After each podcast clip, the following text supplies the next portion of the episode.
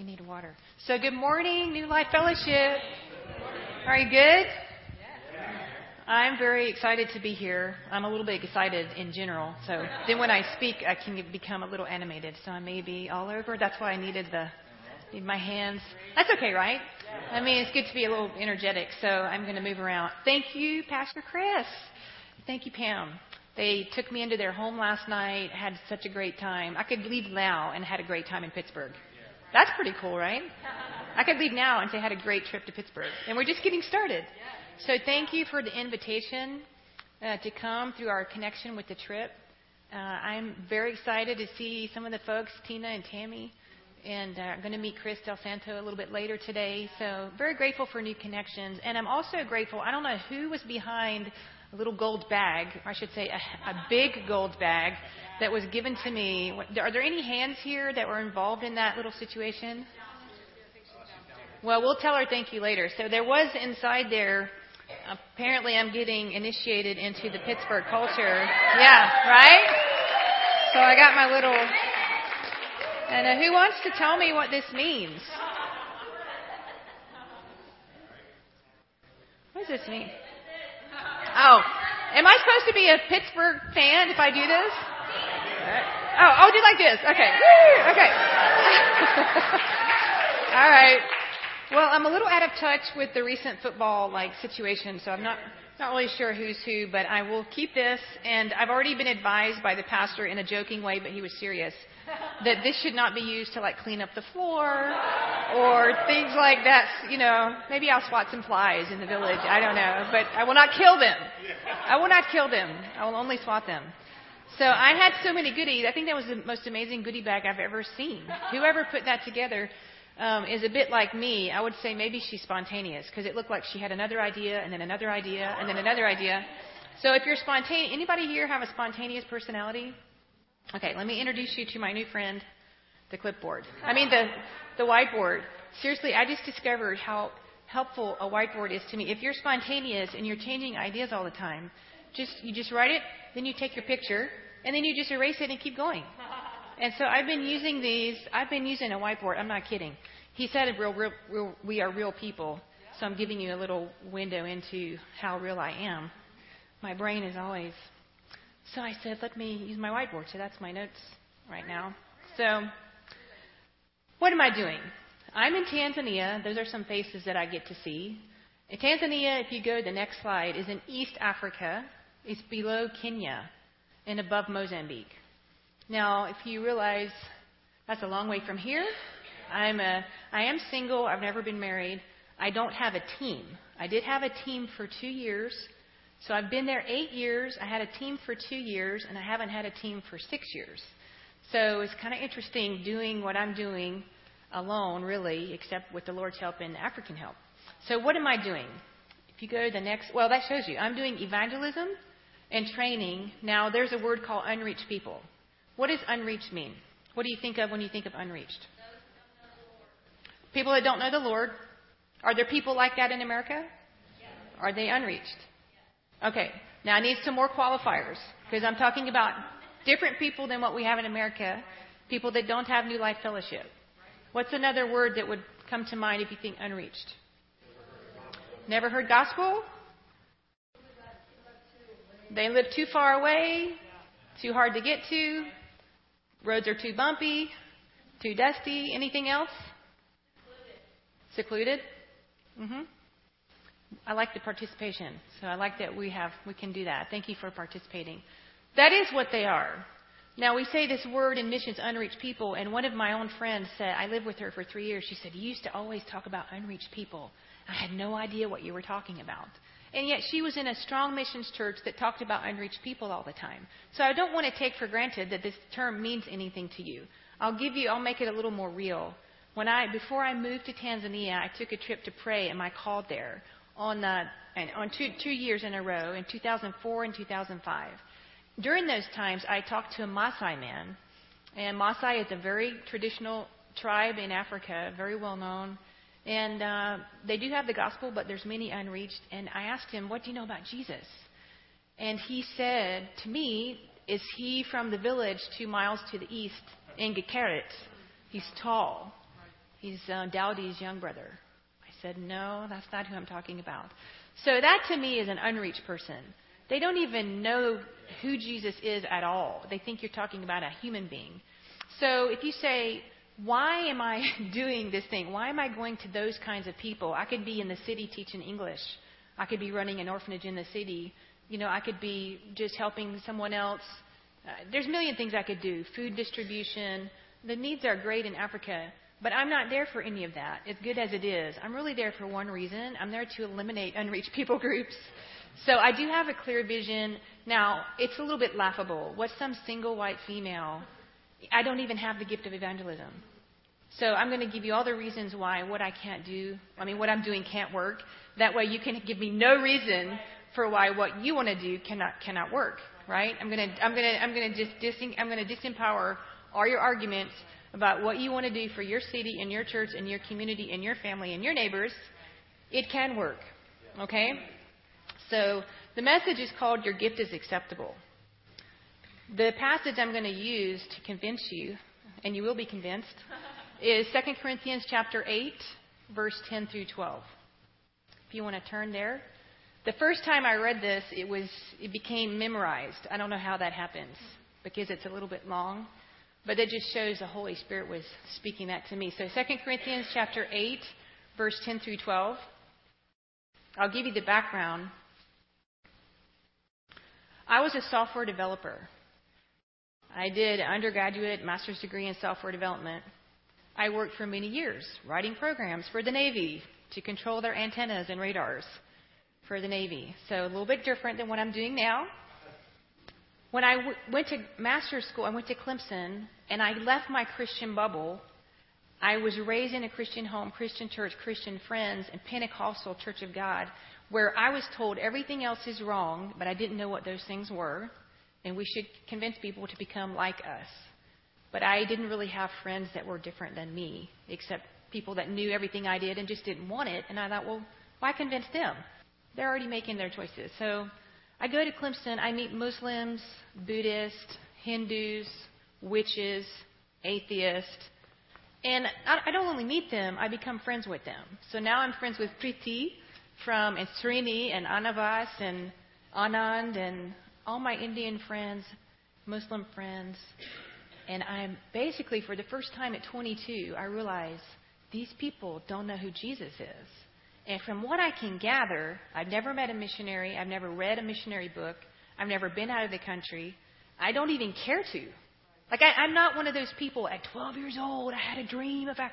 I have no history of a reason to do anything except suddenly at 22, I meet real people, become friends, and I realize they, they don't know who Jesus is, nor do they want to, and I don't see anything happening in their world that would ever change that.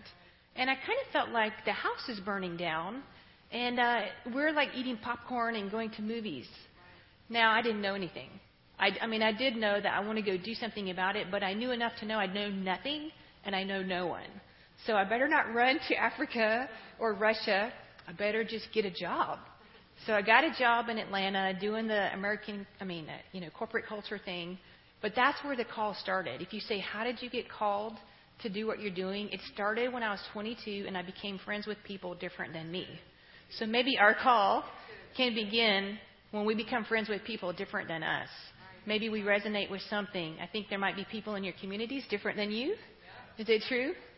And uh, how easy is it to to go gravitate towards the ones that we're like? Isn't it? That's the human. That's the default. So I just put that challenge out there to you. Maybe you're even saying, I'm not really sure what my call is. Well, here's just one thing. Just give it a try. Make friends with someone different than you. Go to a need in your community different than your need. Get to know people find the story, and then maybe the need starts popping out. I didn't try to be a missionary. It just kind of happened by, by friendship and being open to what I saw that was resonating in my heart. Does that make sense? So, uh, years go by. I think I'm called to be a missionary, but I know nothing. I start taking trips. It gets more and more and more and more like it's burning in me. I've got to go to these people, these kinds of people that don't know, but I'm full of what? fear, and I'm a little bit analytical. I like to think through things. Any processors here? my fellow processors, yeah, it's not a bad thing. My mom would say, I would hate to be your brain. I mean, what is that? How does that make you feel? I'm sorry you're thinking so much about that. And so people, they come at you as if your processing is a negative, as if it's a constraint, a burden. I think God made that, but what does devil want to do? He wants to come in there and grab hold of it and then make it a burden for you. So I think that's what happened to me. Analysis is fine. Even thinking with wisdom is fine. But when it becomes uh, something that paralyzes you, that's when the devil has, has tried to get his little dirty hands in there. I think that's what happened to me. I, I, I don't know. Maybe I went at the exact right time, but I went about 15, 16 years after the call started. So all I know is that during that time, I kept pursuing and trying to convince the Lord, I'm called. You know it, and I know it. So just give me the, just write it. Just let's just put it in writing.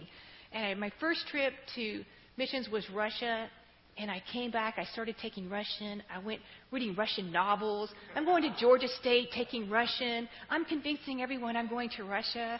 And uh, I had the typical first tr- mission trip experience where I just came undone and reacted to it. So four years later, I go back to Russia. I'm like, here's your chance, God. I'm going to Russia, and you can tell me this is the place.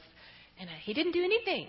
I just went with my friends who were missionaries, and then I came back. I felt the Lord said nothing to me. So I'm riding around the streets of Atlanta, the, the interstates, and I'm like, thanks a lot, God, for nothing. you had your chance. You went missing. And I wasn't very happy. I mean, I'm being honest, right? Don't we talk? We actually don't talk this way exactly, but that's what we're thinking. And then when we tell the story later, that's really how our attitude is. So these are the true confessions of your. You know, missionaries are actually the least spiritual people, I think, on the planet because we live in the pressure cooker. People think, oh, how do you do it? I'm like, if you only knew. If you only knew, you'd be praying for me more. So he doesn't answer. And, and uh, I'm driving around saying, thanks a lot for nothing. I mean, you act like you're wanting people to give up everything. Here I am willing. Apparently, it doesn't matter. I mean, it just, I'm going, and he says, Hey, hello. When you're called to Russia, I can tell you that. I'm very capable. So why don't you settle down? If you're ever called to Russia, I'll be sure to tell you. So I just closed my mouth, and the topic has never been brought up again. So I go on my merry way. Finally, I give up the dream. I'm supporting missionaries. I'm taking trips. I'm getting involved. I'm mobilizing missions. I'm starting mission fellowships. I'm praying for nations. I say, wow, I think it's enough. God has not clarified my call. So anybody heard of letting the dream die? So dream died, and I said, it's really okay. I have a good life after all. I mean, I thought this was what I was supposed to do, but maybe not. So dream dies, and two years later, January 2004, little tap on the shoulder. You know how that goes? Anybody felt that tap?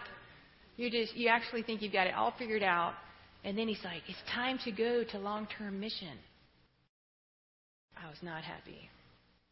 Actually, I was I was things I didn't know. I think I was afraid, I was angry, but I didn't really know that. I just knew that now's not a good time. I've already resolved all this. You had 15 years to tell me. Why are you telling me now? I mean, guys, if God can do, I can tell you this. You know how people say if God can use me, He can use anybody. I will tell you, if God can get grace for my attitude, He can get grace for anyone's attitude. So I don't know if you've been stalling on something, if you're angry about something, if you're frustrated, whatever your thing is, all I can tell you is no obstacle to Him. Because I had as bad an attitude as a person could have who says they're seeking God with all their heart. And He just, He actually changed the topic. You know how He did with Peter? He didn't even address Peter's failure. He just said, Do you love me? So I felt like He just changed the topic on me. He just said, um, you know, I'm like, all these complaints. Why didn't you tell me before? I'm not ready for this. And he's just like, I'm not really asking this time. Not really asking you what you think. You're called to go. And then I realized, uh, I'm terrified. It's fun talking about being a missionary. Everyone thinks it's neat. Oh, look at her. Isn't she willing to go? Bless her heart. And now I'm like, holy Jesus. Like he is calling me to go somewhere and I was terrified. Now, this is where the passage comes in. So I go in 2004. I say, Lord, I'm willing to go. This was like after three months of tearing, ripping out my fears and insecurities. And uh, I thought I was ready. All my leadership, I said, I'm going to go to the leadership, and they're going to say, oh, here she comes again. I think she's called to missionary. You know, we've heard that before. I mean, everything I thought, none of it happened. They were all like, well, we're just waiting on you. Like, everyone knows you're going. Um, when would you like to go? You know, my senior pastor's like, you got nothing but a green light. I'll put you in front of children. I'll put you in the youth. I'll put you on the platform. How can I just leave already? You know, and so I'm like, mm, somebody's supposed to be telling me slow down. Nobody's telling me slow down. So I'm telling you, there's a point in time. If you've been waiting on something, there is a point in time when it's time to do the thing. It's no longer it's a time to contend for it or think about it or read books about it or talk to your friends. It's time to do the thing. So I'm just putting that on you because I told him last night this is not at all the message I had. This is a message of my story and I'm a witness. I'm a testimony. And you know the power of testimony, right? If I, if I say God can take someone and fulfill their destiny, it's powerful. If a second person says it, it's more powerful. If a third person, more witnesses establish the matter right? In the courtroom, you pull up one, two, three, four to establish a matter. So I'm establishing the matter by my own testimony. This isn't a story of someone else. I can tell you that God puts calls on you, and it takes a journey to get there. There's going to be ups and downs, but He has destiny, and if you have that, He can push past your attitude and every obstacle and put you into that. So I feel like that is what I'm putting, I'm releasing it into your heart and spirit and I'm kind of like God. I'm not really asking permission. I'm just putting it. I'm putting it on you. I'm putting it on the church body. And uh, because I know, I was talking to these guys last night. There's a lot going on here. There's some properties. There's some expansion. There's vision. There's favor. There's open doors. And there's a stability in this church, like in the history of this church. People have been here 28 years and uh, longer than that. There's just a bedrock here. There's a safe place where things can can grow from. And so I just believe that the message isn't like, oh, isn't that cute? I think it's a timing that there's things that need to be birthed out of you. And uh, let me tell you, no pastor came to me and said, I see that you should be a missionary. No, no, maybe Pastor Chris wants, not going to come to you. My friend, I think I see you doing this, right? It may be you in your prayer time resonating with what's in your history, coming to Pastor Chris. Oh, Pastor Chris, I think I'm seeing this. What about this for the community? What about this for ladies? What about this for youth? What about this for poor? What about this for the gangs? Now he can say, Hey, I've been seeing that too. What do you think? How should we? No pastor told me what to do on the mission field. I went to the pastor. I said, I think I want to go unreached. So our vision sometimes, I think there's a misconception that somebody is supposed to tell us what to do. And I will say the main, the main lie that the de- devil used to slow me down, this is a big lie. You're supposed to know more than you do. Because I was like, well, I don't know what I'll do on the mission field. What am I supposed to tell people? All I know is that I, I'm concerned about people that don't have. I'm not even an evangelist. I'm not a man. I'm not an evangelist. I don't plant churches. I'm a software developer with just this thought. I mean, no reason for it to succeed. To succeed. Are we together? So devil can come and say, "Well, great, you have an idea. You're you're actually willing to tell the pastor, but you should know more. You can't go talk to him and say you have this idea. He's going to say, "What's your plan?" You don't have a plan. You better stay quiet, right? You better figure that thing out. He's not even going to respect you. You have an idea. Everyone has an idea. Ideas are a dime a dozen. I mean, the devil is a liar. So maybe you put the idea out pastor can agree with it. We agree what we what we agree with. We empower. Then the idea can grow. We together? Amen. Is anybody going to do this? I don't care if you like it. I care if you do something. So Lord, just you keep keep bringing life on this. Now the passage says, 2 Corinthians chapter 8, verse 10 through 12. Here I am. I'm in Tanzania. I've already made the commitment. This is my last. Like, there's no turning back. I went in 2004. God said to go back. I have no team, so I stall. I go in 2005. I stay seven weeks to get used to day to day life, getting on the tra- public transport, cooking without power. And I'm just trying to figure out the language and let him, let him confirm one last time. So I'm in this five week period of my one last confirmation. And I don't know what happened. Well, I know that the fear came back up, the terror came back because I realized I don't know what I'm going to do. I have no idea what I'm going to do. And I mean, it's great to care, but let's be pragmatic. You got to be wise. You got to have plan. I mean, we're in a Western culture where you can be kind-hearted all you want to, but you got to have some strategies. So I'm like, I got none. I, I just care about the people that don't know. So I'm telling you, just want to cut cut off, cut off the voice, cut off the plan, and and I'm and I'm realizing that I I, I don't know. So I'm getting mad. Now here comes anger. God, thanks a lot. Here I am in Tanzania. I've taken off seven weeks' work.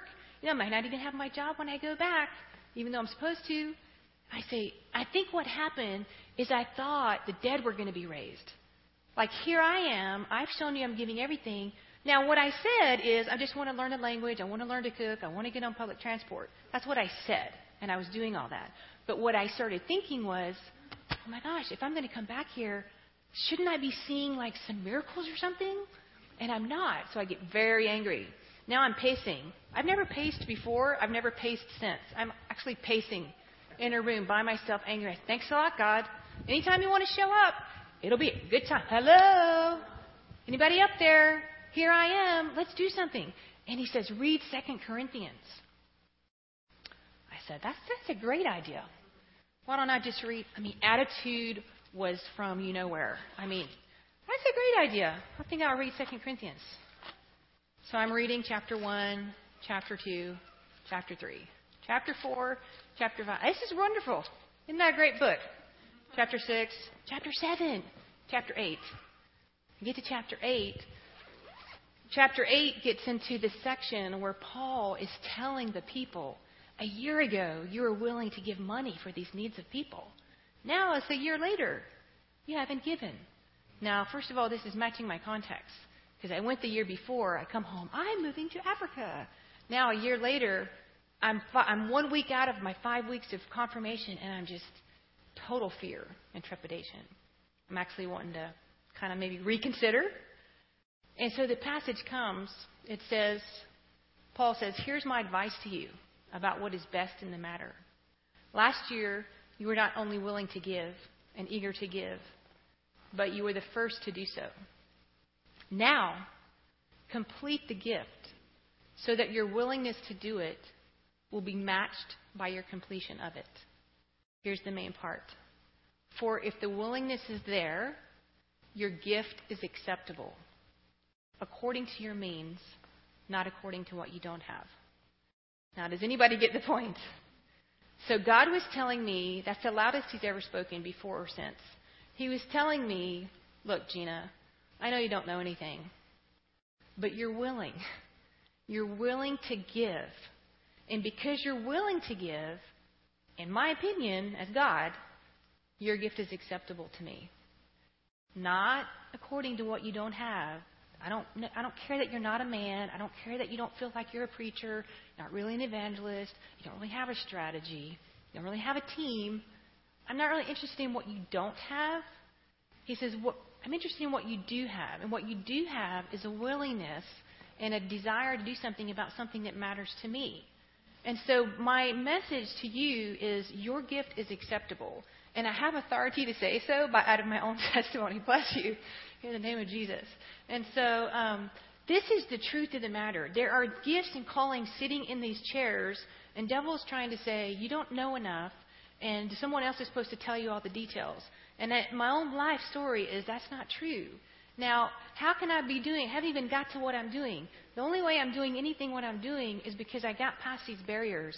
Now, how am I on the field today? I'm on the field today after eight years of ups and downs and uglies and failures and some bad times because of this verse. Because I'm still not a man. I'm still not married. I still don't have a team. I'm still not a preacher. I'm still not an evangelist. I do have some strategies. I think I've gotten one thing. I've gotten one thing, and yet this team was a part of a very direct and aggressive strategy. The team that came with Pastor Chris last year, and thank God for that. But that's the only reason I am on the field is because of this verse. God is telling me. People say, "How can you do what you do? You're training Muslim men." Yeah. Why? How, they come to a single white female. Why do they come to your meetings? Do they like let women speak? For me, they do. I mean. There is no explanation except you can say, no one will take, no one will let me do my idea. Well, and I'm not saying go do anything and just be bold and courageous like the world. I'm talking about something that was in me that happened. It was real. It was I got a burden for people at 22 years old. I prayed it through. I went on. I did pragmatics. I did other like it grew. So I'm not talking about let's just go do a whimmy idea. I'm talking about there's things in you, there's needs and concerns, and mine happens to be an unreached situation. Yours can be the neighborhood children that seem to don't have a playground. They're just getting into trouble because no playground. Like, it could be anything. And why do I think about those children all the time? Well, maybe because you have something you can do about it. Maybe that's why you think about them all the time. So I would just say, I want to ask you, what are you concerned about? Because my story is only something that I was concerned about through my life, through my friendships, through being involved in people's lives. So as I, you know, leave, I just want to. I'm not leaving right now, but as I as I leave this place, you know, I'm not going to be here tomorrow. So what I want you to think about is what are some things, concerns that I have, and what happened for me is the concern led to clarity. You can do nothing without clarity. So I just bless you with clarity on whatever concerns you. And the clarity, what does that give you? It gives you confidence. The reason I couldn't do anything for so long, I had no confidence because I had no clarity. Now, the fear, I had to get rid of fear and obstacles. Once you get the clarity and confidence, then you can actually do something, and I just say that takes courage. So confidence leads to courage. That's what happened to me. I got I got confident. After Second Corinthians, I said, "You know what? I'm confident. I have nothing that I need, and I'm totally confident. Only the Lord can do that, right? And then after that, it, it leads to commitment. Why am I there eight years? I still feel all those things. I don't really feel qualified. Uh, I do have joy. I love what I do. I have tons of joy, and God meets, He fills in gaps. But why am I committed after getting the clarity, the confidence, the courage? I'm committed because of all those things. The clarity and the confidence and the courage helps me stay committed to what I'm doing. And uh, along the journey, let me just put up, well, I haven't even gotten to, let's see here. You can put up the next I told those guys. Well, this, let me just tell you. So, what happens if you if you take God at His word? Just to say you believe that your gift is acceptable. And uh, I'm going to do this little illustration. I meant to bring your bag. I'm going to pick out a lucky lady. So, I gave a gift to Pam last night, and I gave a disclaimer. And I said, um, This is a gift I'm giving to you, and you can decide if the gift belongs to you or you gift it to someone else. Like I'm just giving something to you because, you know, when you give a lady a gift, she may not like it. It was a purse. So I tried to give the disclaimer that you can regift it. And uh, that I also regifted a missionary needed help in their house. She said, give this china to somebody that needs it. I said, well, I'll give it to myself. So I took the, you know, I said, uh, you said somebody. She meant some missionary, so I chose me as the missionary. So, uh, and I use those plates every day. So I'm going to give this gift. Let's just see. I've been looking at you the whole time. So I'm going to. What's your name? Anne. Anne. So Anne, this is a gift from Tanzania. Oh, and um, you. yeah, you're welcome. You can do with that whatever you would like. You can give it to someone else, uh-huh. or you can keep it for yourself. What would you like to do? I'll keep it. You keep it for. Oh, good, good answer. Good answer. Well, you know what? When we give our gifts to Jesus, I don't think He's going to regift it. Right? We can do that. And we actually do that. Or we say, look, look what this lady gave me. You know what? I asked the team for pictures because I lost all my pictures. So I sent out the email. Please send me any pictures. Bless her heart. This one lady, I don't know what she was thinking. Her gift wasn't really acceptable. She sent me these pictures of like dirt roads, like doorknobs, the back of a house. I, I thought, what am I supposed to use that picture for?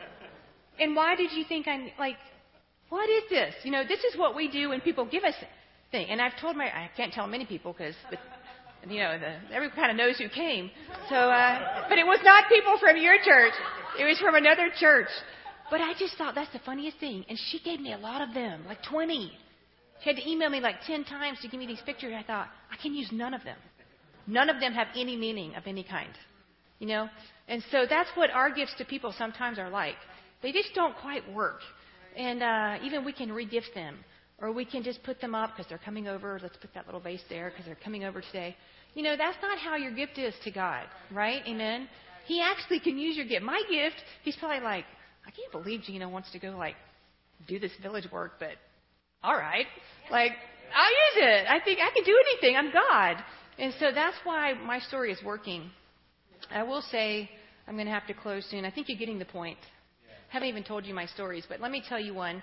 Within three months of getting to Tanzania, I went in February 2007. In three months later, I had a medical, my first trip, I had a medical team come from my church in Virginia Beach. We had, my mission pastor was a dermatologist. I don't know, have you heard of Sean Feucht? Yeah. Okay, so Sean's dad, Dr. Chris Foyt, was a dermatologist. He was my mission pastor. And he's like a little kind of uncle papa. And he did pass away from complications with brain cancer in 2010, but this is 2007. He came with the medical team, and we went down to this remote area. And we did the mission. We had like hundreds of people coming for medical service, and uh, Dr. Chris had done 50, five zero medical clinics because this was his passion. And so he was at like trip 50 or something, and he stops the medical clinic but you can't really do that. We're, we're, we're chasing the clock to get as many people in. He stopped. He says, Everyone come out here. And he brings this guy out, this Maasai man. And the Maasai, he says, You got to hear what this guy said. This Maasai guy said, Last night I had a dream. Well, he tells Dr. Chris, I want to get saved. And he says, But I got to tell you something first. So he tells Dr. Chris the story. Dr. Chris says, You got to hear this. He says, Last night I had a dream. And he said, You got to know about me. I don't believe in the Maasai religion. I pray to the unknown God because I know there's another one. I just don't know who he is. And I've prayed to that God, and my children have been healed because I didn't have money. And last night in a dream, some people came to me. They said, Tomorrow you need to go to Sinoniki, the village, Sinonik. He says, You need to go to Sinonik village because there's some people there. They're the ones who are going to tell you who's that one true God you're praying to. So he comes, happens to get in Dr. Chris's clinic. This is what Dr. Chris lives for. He was coming undone. And so he tells the guy the story, and then Dr. Chris leads him to the Lord. And, uh, and there he was with his two children. And so in, in just a three months' time, I'm having this crazy story happen. And I want to say to you, again, out of my own, out of the power of my own testimony, when you go into this thing, whatever it is, I would say let me put it like uh, the, the, the destiny is waiting on you there. There's something waiting on you there. You don't have to figure out how do I get results.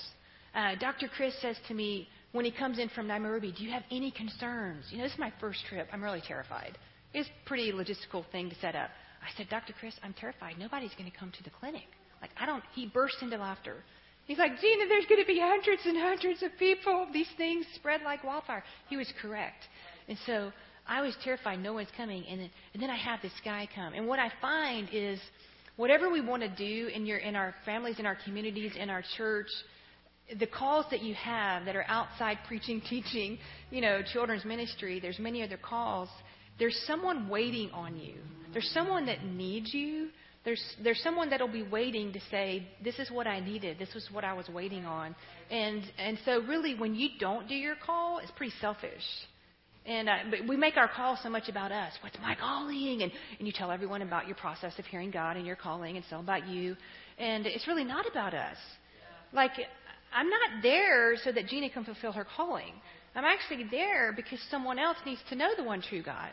And they, they're waiting on someone to come. And you can, you can try to say, well, that's unreached mission. It's not.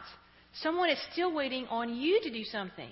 It's just a different context. Amen? So I just want to.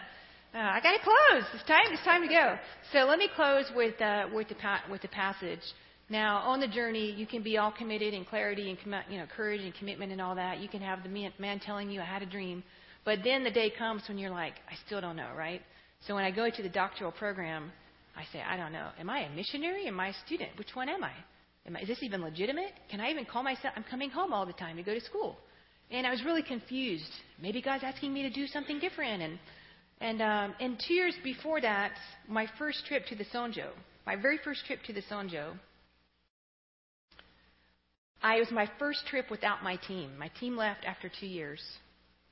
My first trip without my team, and I'm going on that long journey, and I'm, t- I'm thinking, I'm expecting to get people, Tanzanians and others, to make a journey and adopt a people group and continue to go to them? This is the stupidest thing I've ever heard. Who's going to do this? And I, get, I wake up the next morning ready to launch uh, sort of a new initiative in unreached people full of self doubt. And I'm with a friend of mine, Esther. Esther's a prayer warrior. She's praying for me. I go outside under the tree. I'm praying. I come back in. She says, Gina, I was coming with you on this trip thinking, oh, I just wish I could help Gina. I have nothing. I have no money. I can do nothing. God says, you can pray. So she gets down and prays, and she says, the Lord says to tell you, Esther 10.4, Ezra 10.4. She says, I don't know what it says, but you better read it. So Ezra 10.4 says, rise up. This matter is in your hands. We will support you. So take courage and do it. Now, how do you think that made me feel? I'm thinking, this is the stupidest idea I've ever heard. And then the word of the Lord comes through a lady praying, and it's the exact opposite. He's like, You can do this. People will come. This matter is in your hands. Do it. And then when I went to the doctoral program, I'm having the same self doubt. And the man comes to do prophetic ministry at my house. My friend invited him. He's doing ministry. You know how people do prophetic ministry, but they're talking? They're not really like, now I prophesy. He just talked prophetically. So he gets to me. He says, Well, I don't know what you do. I don't, I don't really know anything about you, but the whole time I've been sitting here, I see Ezra 10.4 sitting over your head. He says, uh, I don't know. Do you know what it means? I said, Yes. I quoted it to him. So two times, I mean, the two times I've been so sure that this is a stupid idea, the Lord has brought this verse. And so I just say to you also, I want to tell you, somebody here needs to rise up. Somebody needs to pray and get clarity. Somebody needs, but there's somebody within a group this size that you're already at a point where you need to rise up, take courage. The matter is in your hands, and these people here will support you. So go do the thing. So we're going to pray for that. You can come on up, Pastor, and we'll, we're going to close here. But um, yeah, we can have the prayer team come up too. I know I didn't get into much of my message, but I think we had a message anyway. So I do, I do believe, I'm not kidding, like I'm not just trying to be excited. I believe this was the point, and I'm asking you to take seriously if the Lord is talking to you right now. So let's, you can close, and then we'll go into some prayer. All right. Want to. Awesome. Thank you, Gina. That was good stuff. Huh? I mean, how many of you have ever felt something like that, where you're you're kind of thinking maybe God's telling me to do this or I want to do that, but you've been afraid or reluctant or something, uh, I just want to, what we're going to open the altar for, I'll, I'll pray, dismiss. If you need to go, you're welcome to go. But uh, the altar will be open this morning. If you've ever felt any even little bit of that fear or that reluctance or I can't do this, my gift's not good enough, I want you to come get prayer this morning. Just just let God come blast that stuff off of you and give you that confidence and that courage in your heart. And it, it doesn't have to be something because we we kind of rank things like, oh, going to Africa, well, of course we need prayer for that.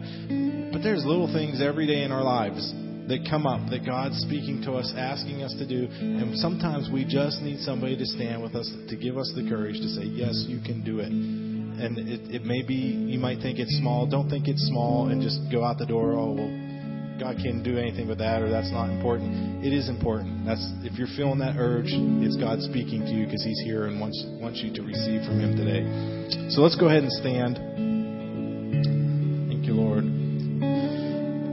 I'm just going to pray and bless you. And uh, like I said, you'll be free to go if you want to go. But if God's tugging on your heart in any way, shape, or form, please come up and get ministry this morning. Uh, just let Him encourage you. Thank you, Lord. God, I thank you for your people this morning. Thank you for every heart in this room that you have called us to yourself. You have given us gifts. You have put things and desires inside of us. Lord, we see this morning even that these things come from your hands, that you have poured them out in our hearts. And sometimes Lord, don't let us stay in that place where we're confused or we're afraid or we don't know what to do or how to value what you've given us. Lord, stir us this morning. Stir us this morning with the thought again that you are giver. You are the giver of good and perfect gifts. That you don't you don't give useless things, you don't give garbage. But you give things of value that we can steward and use for your kingdom and for your glory. God, I bless your people this morning. God, I thank you for your goodness and your mercy saturating our lives and following us everywhere that we go all the days of our lives. Continue to watch over every person here. Continue to use us for what you want to see come to forth in the earth. I just bless your people now in Jesus' name.